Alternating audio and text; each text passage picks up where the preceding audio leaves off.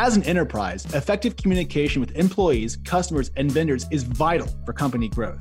Now, with UStudio, there's a powerful solution for business communication podcasts. UStudio will host, manage, and distribute private podcasts for your business and provide the support and resources needed to launch and maintain them successfully.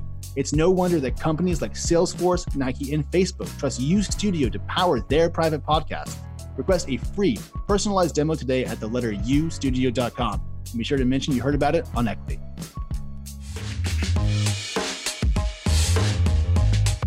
Good morning and welcome to a Tuesday edition of Equity Monday. TechCrunch is a kickstart to your week, taking a quick and informative look at the private and public markets, the latest early stage news, and what happened over the weekend that you need to know. We're coming to you today instead of yesterday, as Monday was a holiday here in the United States. If you aren't familiar with Martin Luther King Jr. or the day set aside for his memory, this is a great week to read his written work and reacquaint yourself with his recorded speeches. As always, Equity's regular Friday episodes continue, bringing you the most important news in the world of venture capital each and every Friday morning. All set? Great. It's January 21st. I am Alex Wilhelm, and you are listening to Equity Monday slash Tuesday, your jumpstart to work.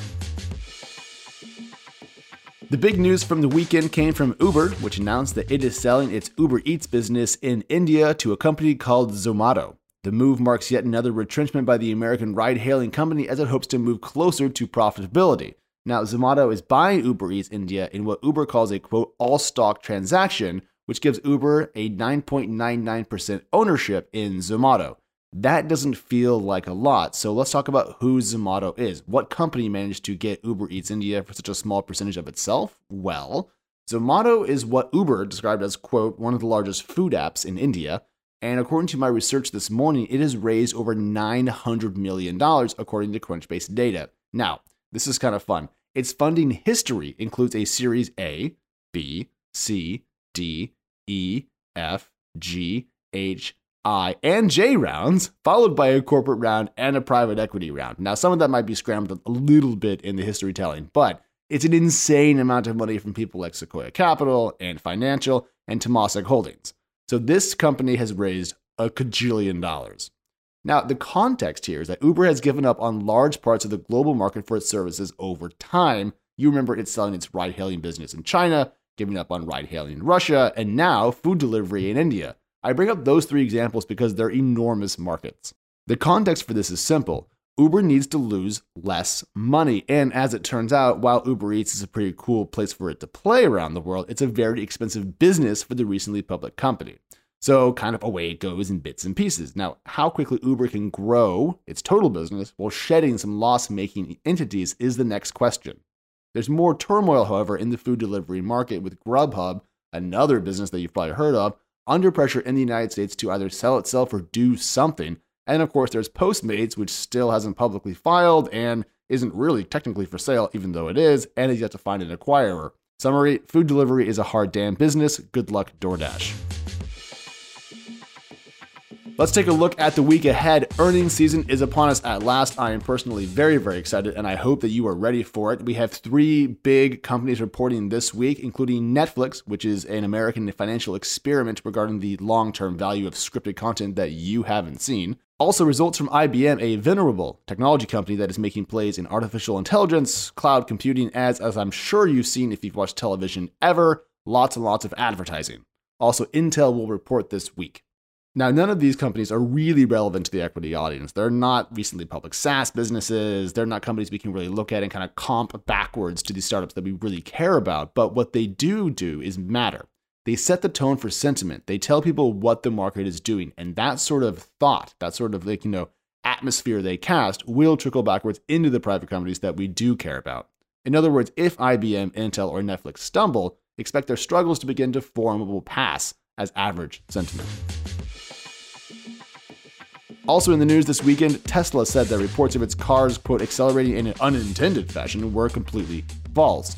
I'm curious what that will do to its stock, as I'm sure you know Tesla shares have exploded recently, spurring some electric car companies to try to go public and saving NIO's bacon. What that will do for the EV startup market isn't yet clear, but this is not the news Tesla wanted to start the week on. Finally, lots of the world's leaders, or what passes for them at least, are in Davos. Expect about as much from that gathering as we get every year, which is nothing.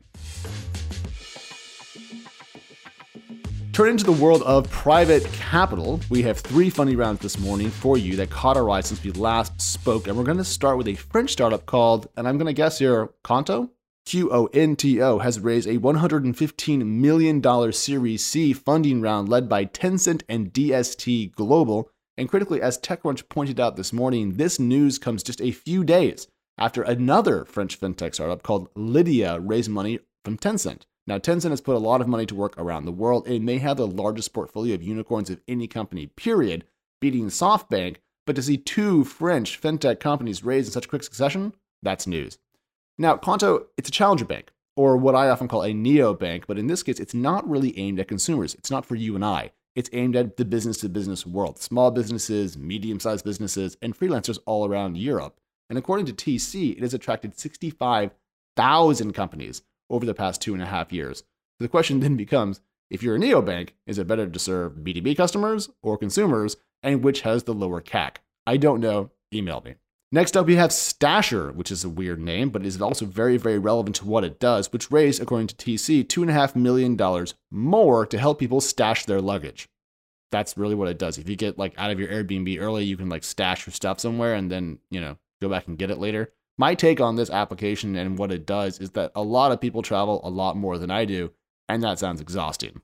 Finally, CapTrace announced a seed round, and it said it was seven figures, but we don't know the exact amount. And normally, I would not bring you a round that we don't have the actual details on. But in this case, it's kind of interesting. So, CapTrace does equity management, I think a bit like Carta, if you're familiar with that company, and it just took money from a blockchain group.